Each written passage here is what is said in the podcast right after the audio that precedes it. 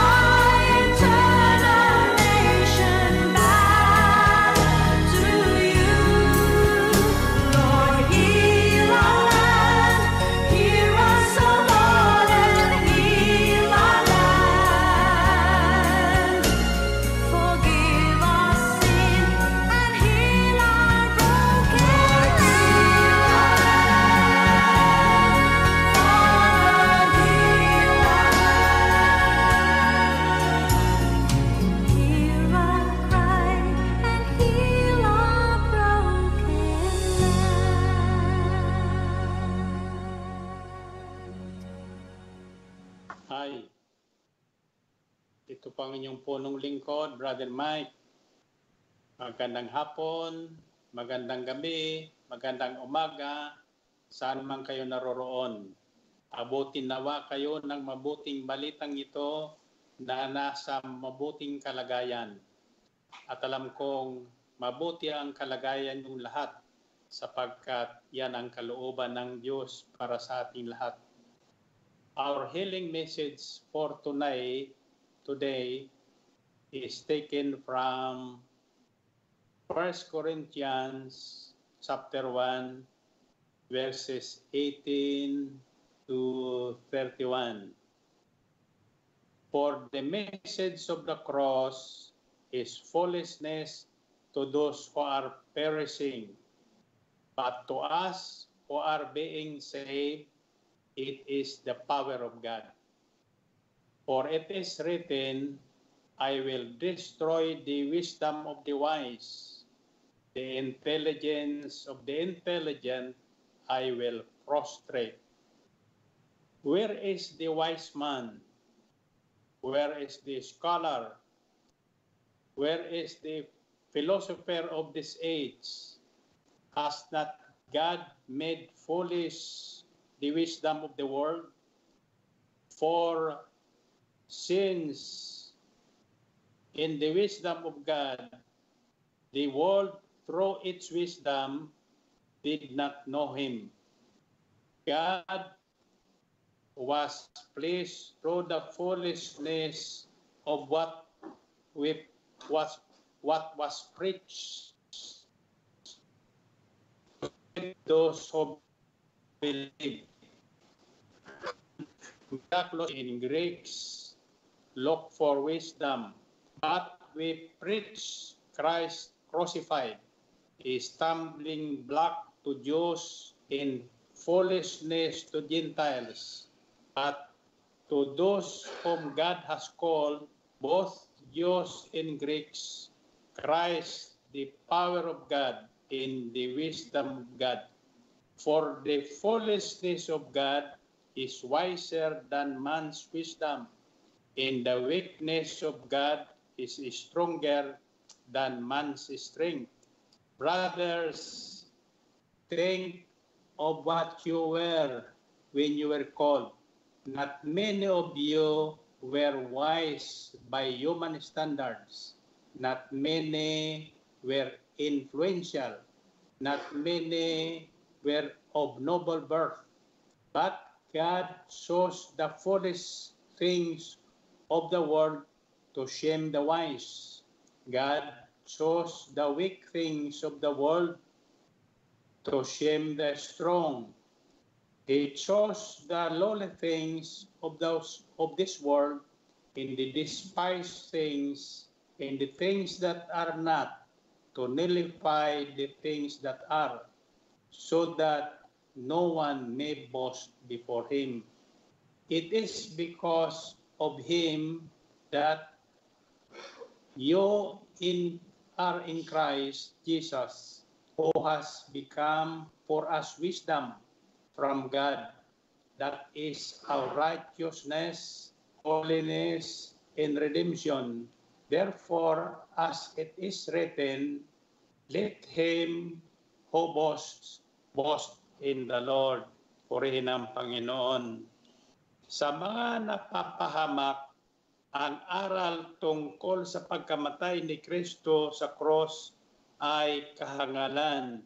Ngunit sa atin, mga nalili- niligtas, ito'y kapangyarihan ng Diyos sapagkat nasusulat, sisirain ko ang karunungan ng marurunong at pawawalang kabuluhan ang ka- katalinuhan ng matatalino. Ano ang kabuluhan ngayon ng marurunong ng mga eskriba ng mahusay na debat, debatitsa sa daigdig na ito, ipinakilala ng Diyos na karunungan ng sanlibutan ito ay kamangmangan sapagkat ayon sa karunungan ng mga ng Diyos hindi niya itinulot na siya'y makilala ng tao sa pamagitan ng karunungan ng sanlibutan ito. Sa halip, minarapat niyang ang mga nananalig sa kanya iligtas sa pamagitan ng mabuting balita na aming ipinangangaral. Ngunit ipinalagay naman ng sanlibutan na isang kahangalan.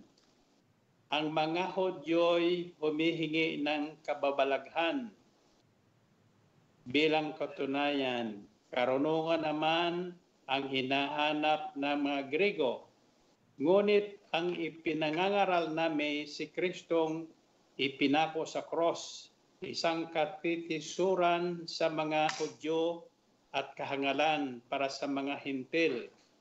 Subalit, mang, sa mga tinawag ng Diyos, maging Hodyo, Grego, at Grego, si Kristo ang kapangyarihan at karunungan ng Diyos sapagkat ang inakala nilang kahangalan ng Diyos ay karunungan higit kaysa lahat ng karunungan ng tao. At ang inakala namang nilang kahinaan ng Diyos ay lakas na higit sa lahat ng kalakasan ng tao. Mga kapatid, alalahanin ninyo ang inyong katayuan ng kayo'y tawagin ng Diyos. Iilan lamang sa inyo ang sa paningin ng sanlibutan ay marunong makapangyarihan at maharlika. Subalit, pinili ng Diyos ang sa palagay ng mundo, sa, ng mundo at ang kahalangan upang hiyain ang marurunong at ang mahina na tinuturing ng sanlibutan upang hiyain ang malalakas. Pinili niya ang mga ito itinuturing na hamak, walang halaga at walang kabuluhan sa sanlibutang ito upang pawalang halaga ang mga itinuturing na dakila sa sanlibutan. Kaya't walang maaring ipagmalaki ang sino man sa Diyos. Sa Kanya mula ang pakikipag-isa kay Kristo Jesus na ginawang katitusuran karunungan natin sa pamagitan niya tayo'y pinawalang sala ng Diyos. Pinapag paging banal at iniligaya nga tulad ng nasasaad sa kasulatan, ang Panginoon ang dapat ipagmalaki ng mayroon ibig magmalaki. Purihin ang Panginoon, purihin ng Diyos. Ito ang ating mabuting batita ngayon.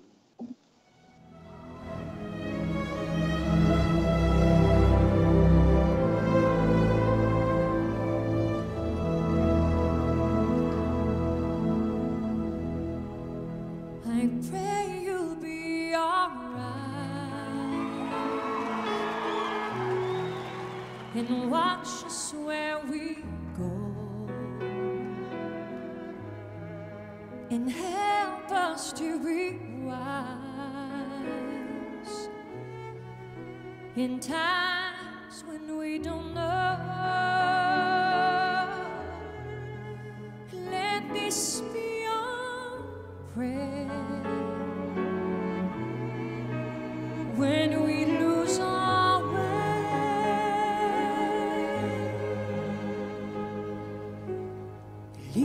To a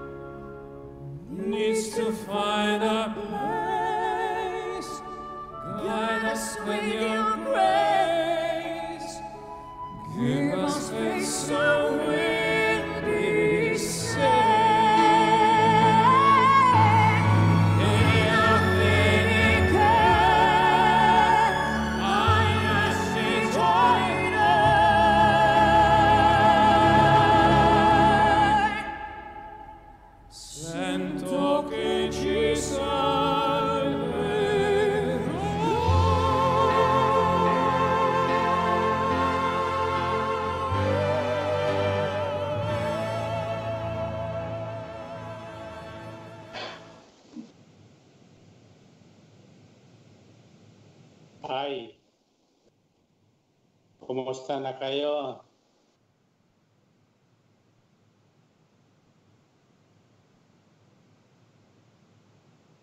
Tingnan nyo ang, kung mayroon kang hawak na cross, itayo nyo. Ibig kong pagmasdan nyo ang cross. Anong letra, what letter do you see on the cross? Anong letra ang makikita nyo sa hawak nyong cross? Ako, ang nakikita ko ay letter T. Ano ang ibig sabihin yan? Trust in God. Ang sabi ng Panginoon trust in God, trust also in me. Do not let your hearts be troubled. Trust in God, trust also in me. So pag-aaralan natin ngayon ang tungkol sa cross. Sa iba, itinuturing nila ang cross na isang kabigat. May isa kong naalalang kwento na isang uh, pastol, isang preacher na nagsabing sa kanyang congregation sa susunod na linggo, dalhin nyo ang inyong mga cross. So, may dala may kanya-kanya silang dalang cross. Subalit ang isa nakita niya, wala siyang cross na dala.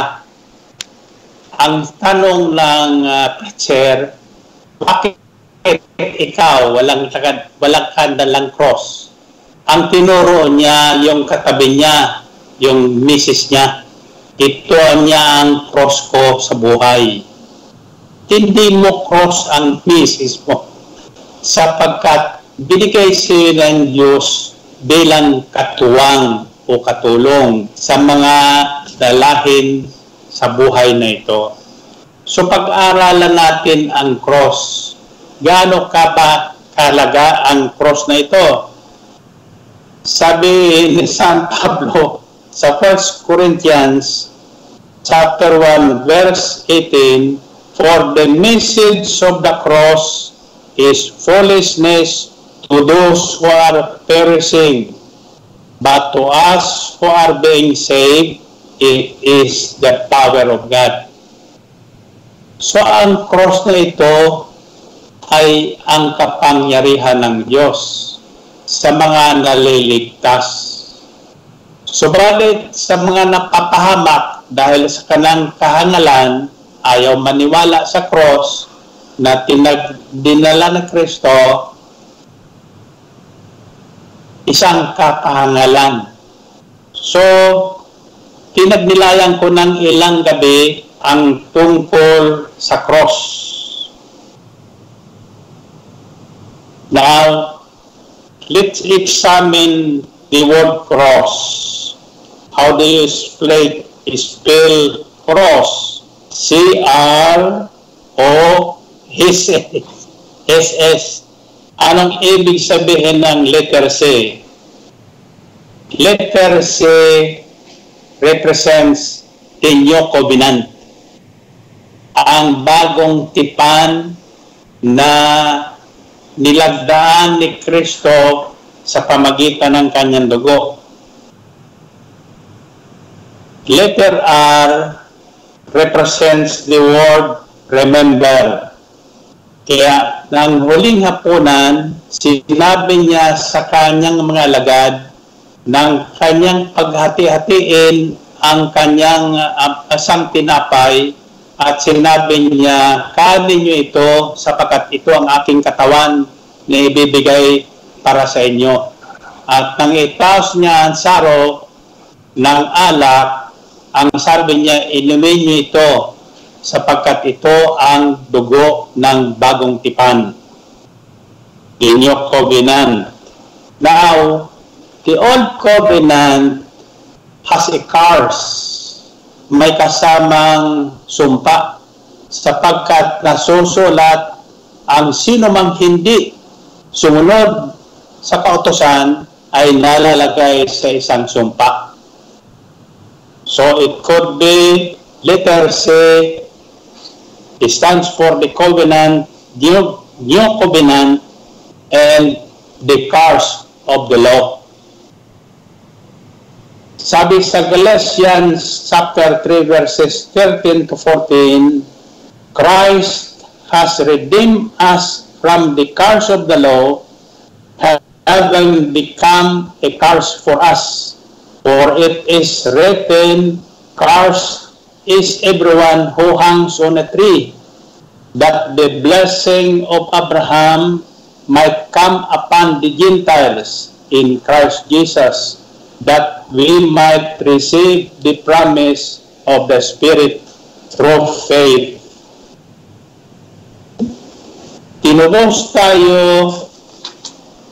ni Kristo sa sumpa ng kautosan nang siya'y magdusa na parang sinumpa sapagkat nasusulat sa kasulatan sinumpa ang bawat ibinitin sa punong kahoy. Tinubos niya tayo upang ang mga pagpapalang ipinangako ng Diyos kay Abraham ay kamtan ng mga hintil sa pamagitan ni Kristo Jesus at sa pamagitan ng pananalig natin sa Kanya ay sumasa atin ang Espiritong ipinangako ng Diyos. Iyan, every time we see the cross, don't be afraid. Lalo na kung tayo'y dumadaan sa mga ganitong sitwasyon sa kapanuhonan natin.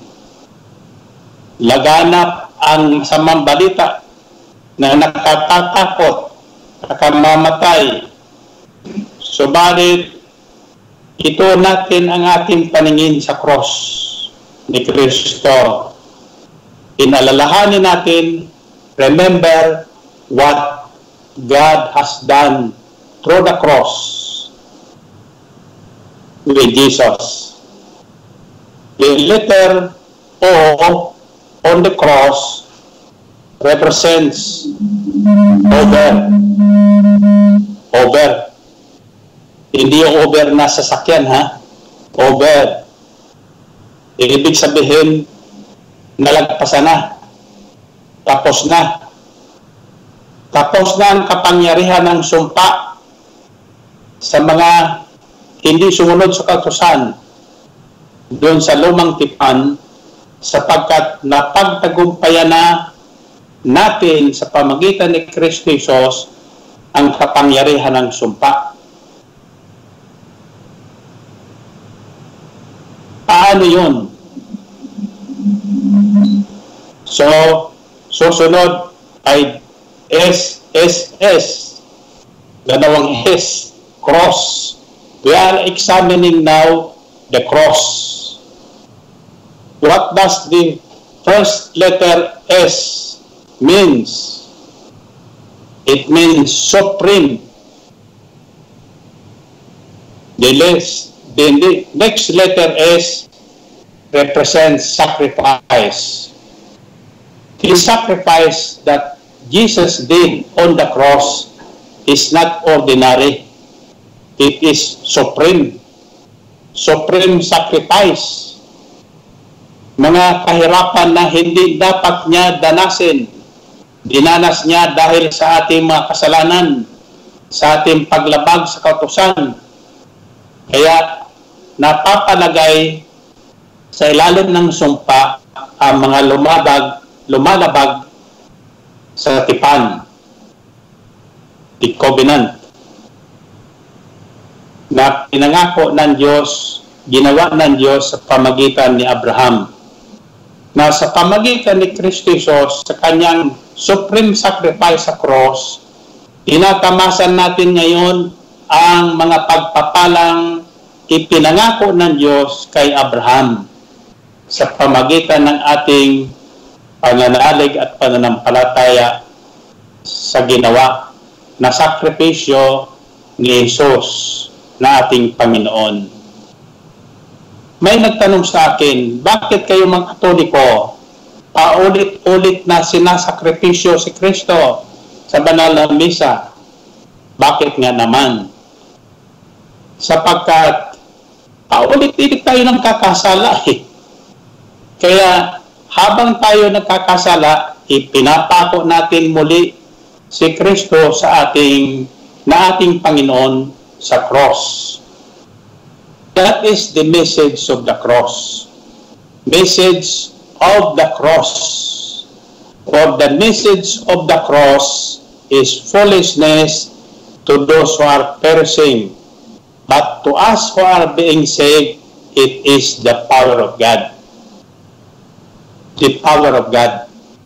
Tingnan nyo, ang kapangyarihan ng Diyos sa panahon ni Moses ay pinakita niya sa pamagitan ng isang pirasong kahoy tungkod na dalaga ni Moses.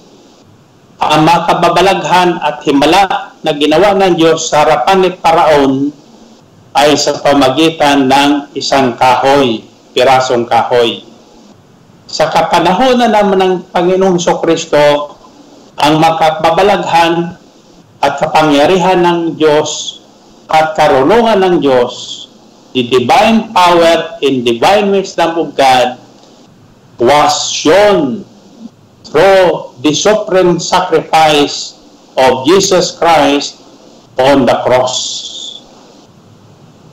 Now, the difference between the seven last words and the cross, the message of the cross has two different meanings. Message of the cross.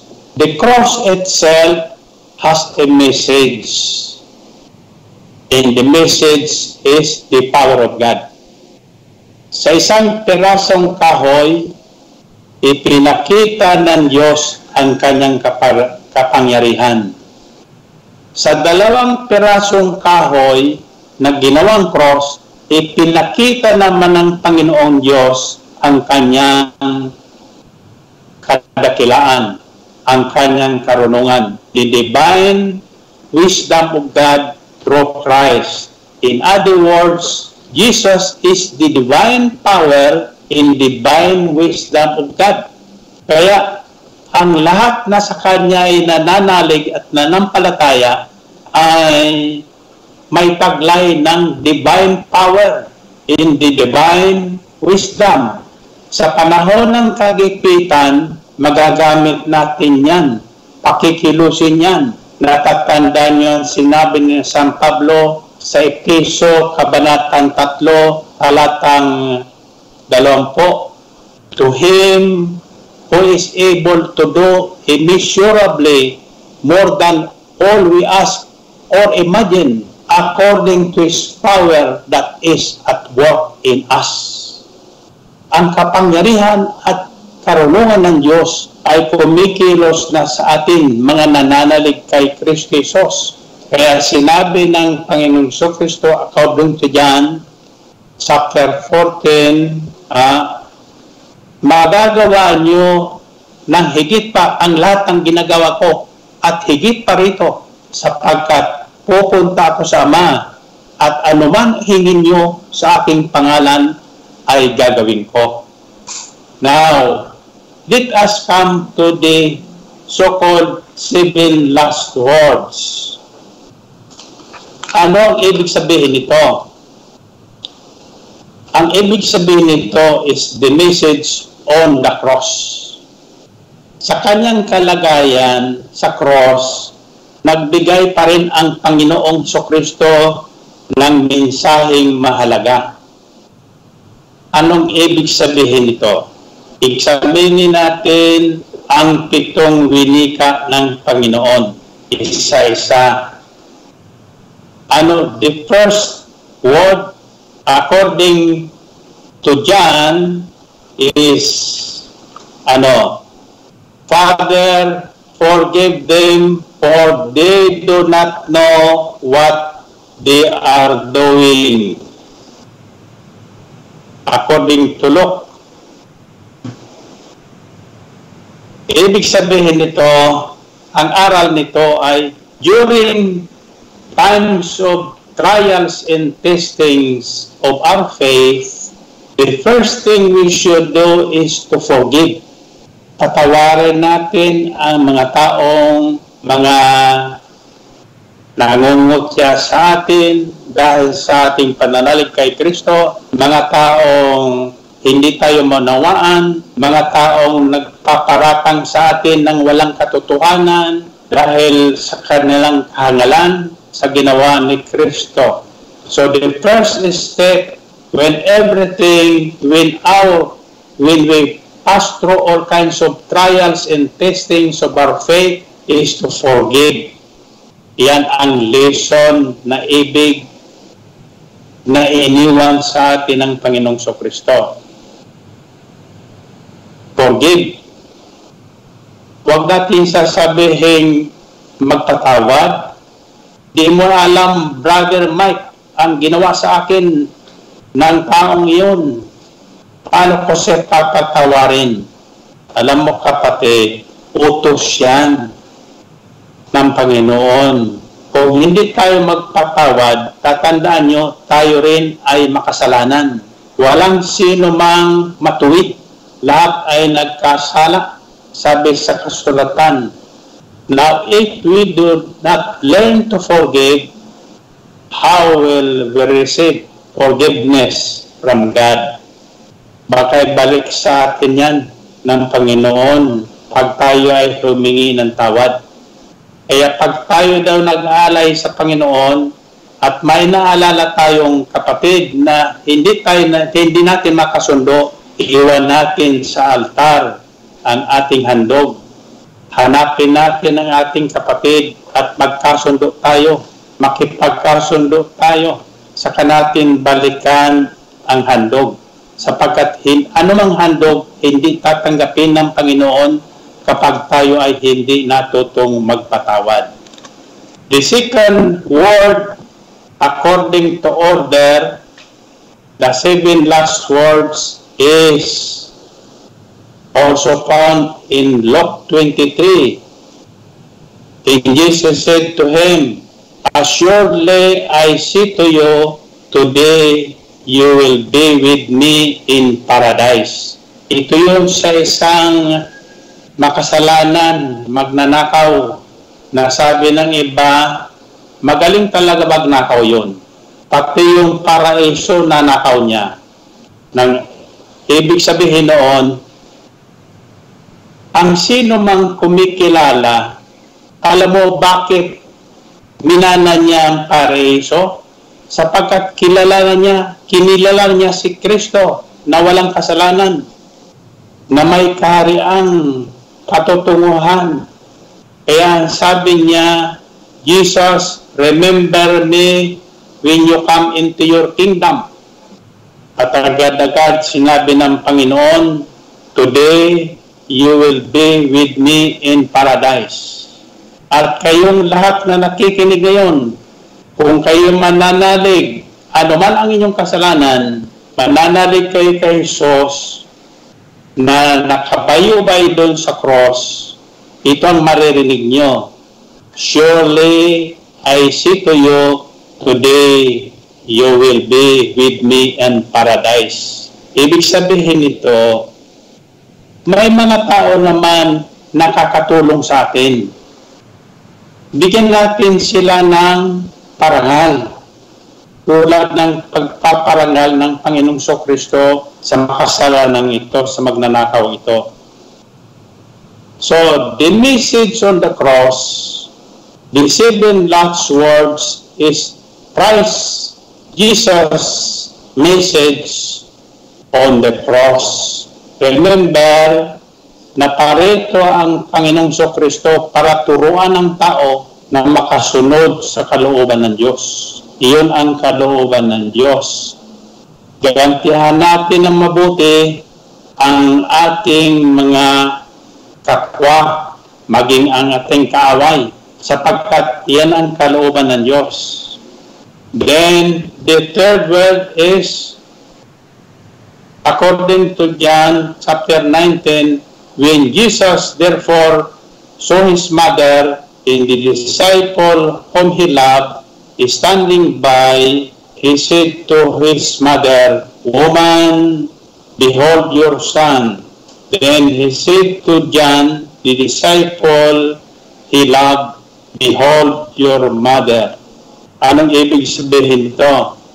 In times of crisis, trials and testing, remember your family.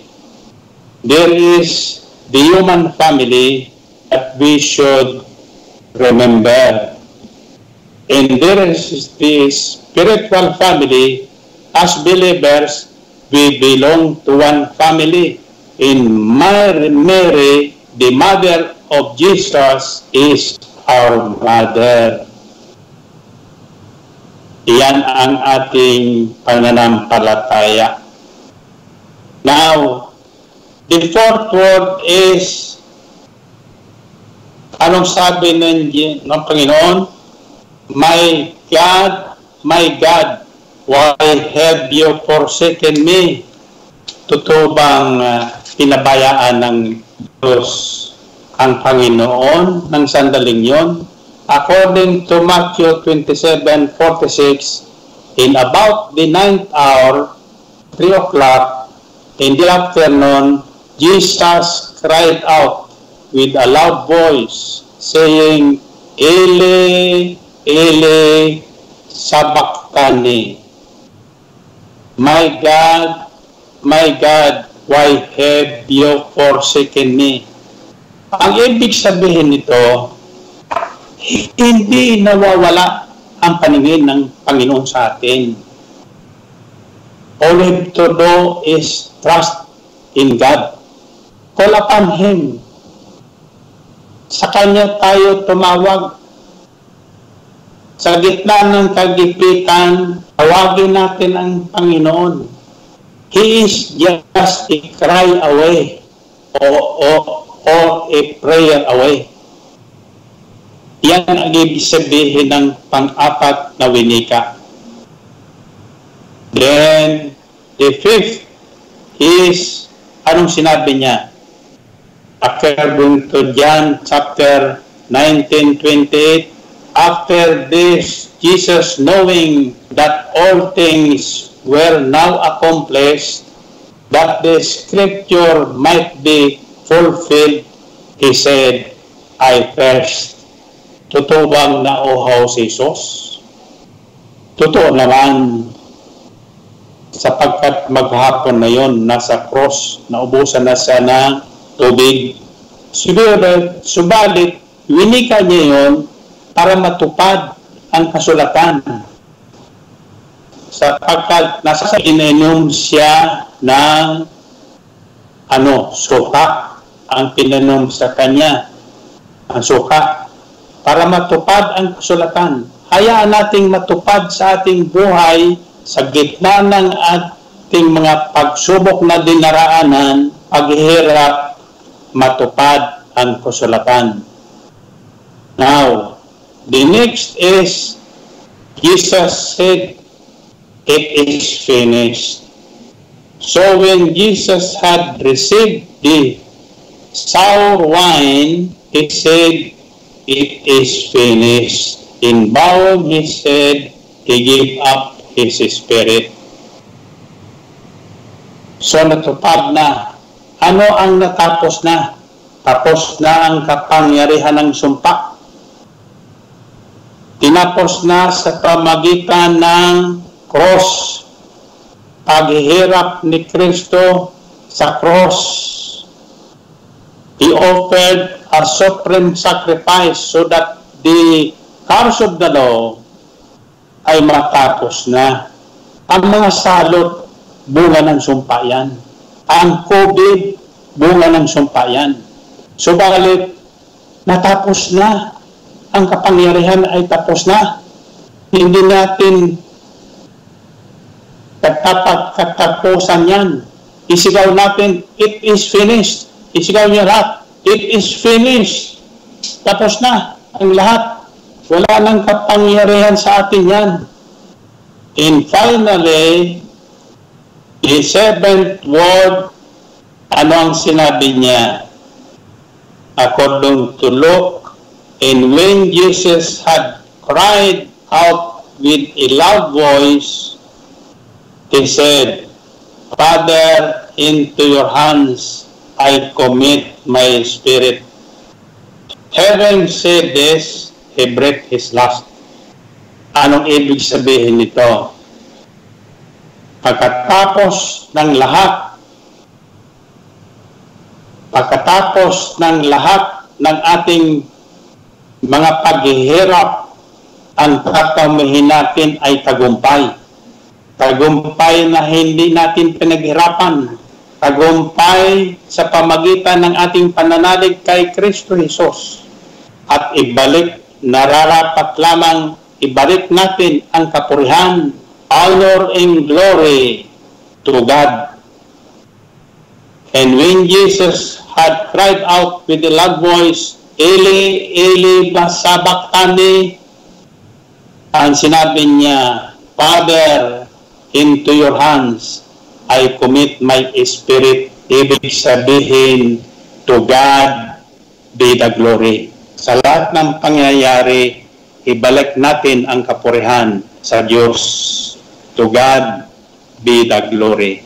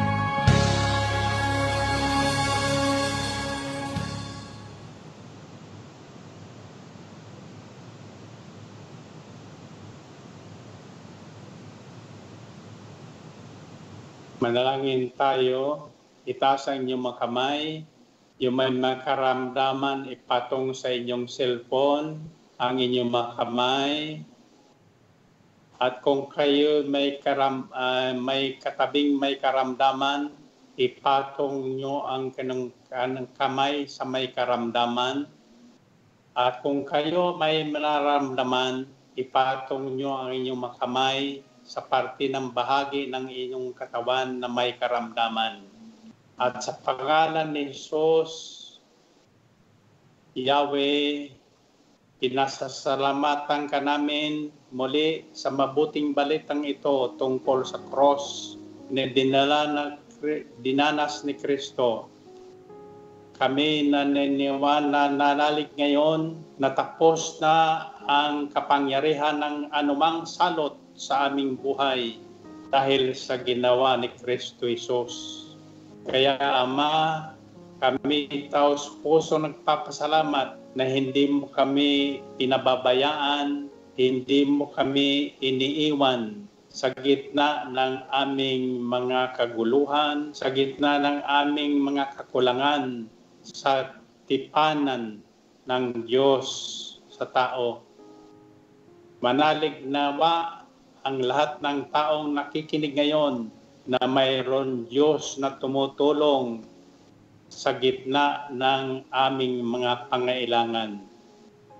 Salamat po, Panginoon, sa lahat ng mabuting bagay na patuloy mong ginagawa sa balat ng tao na sa iyo ay nananalig at nanampalataya.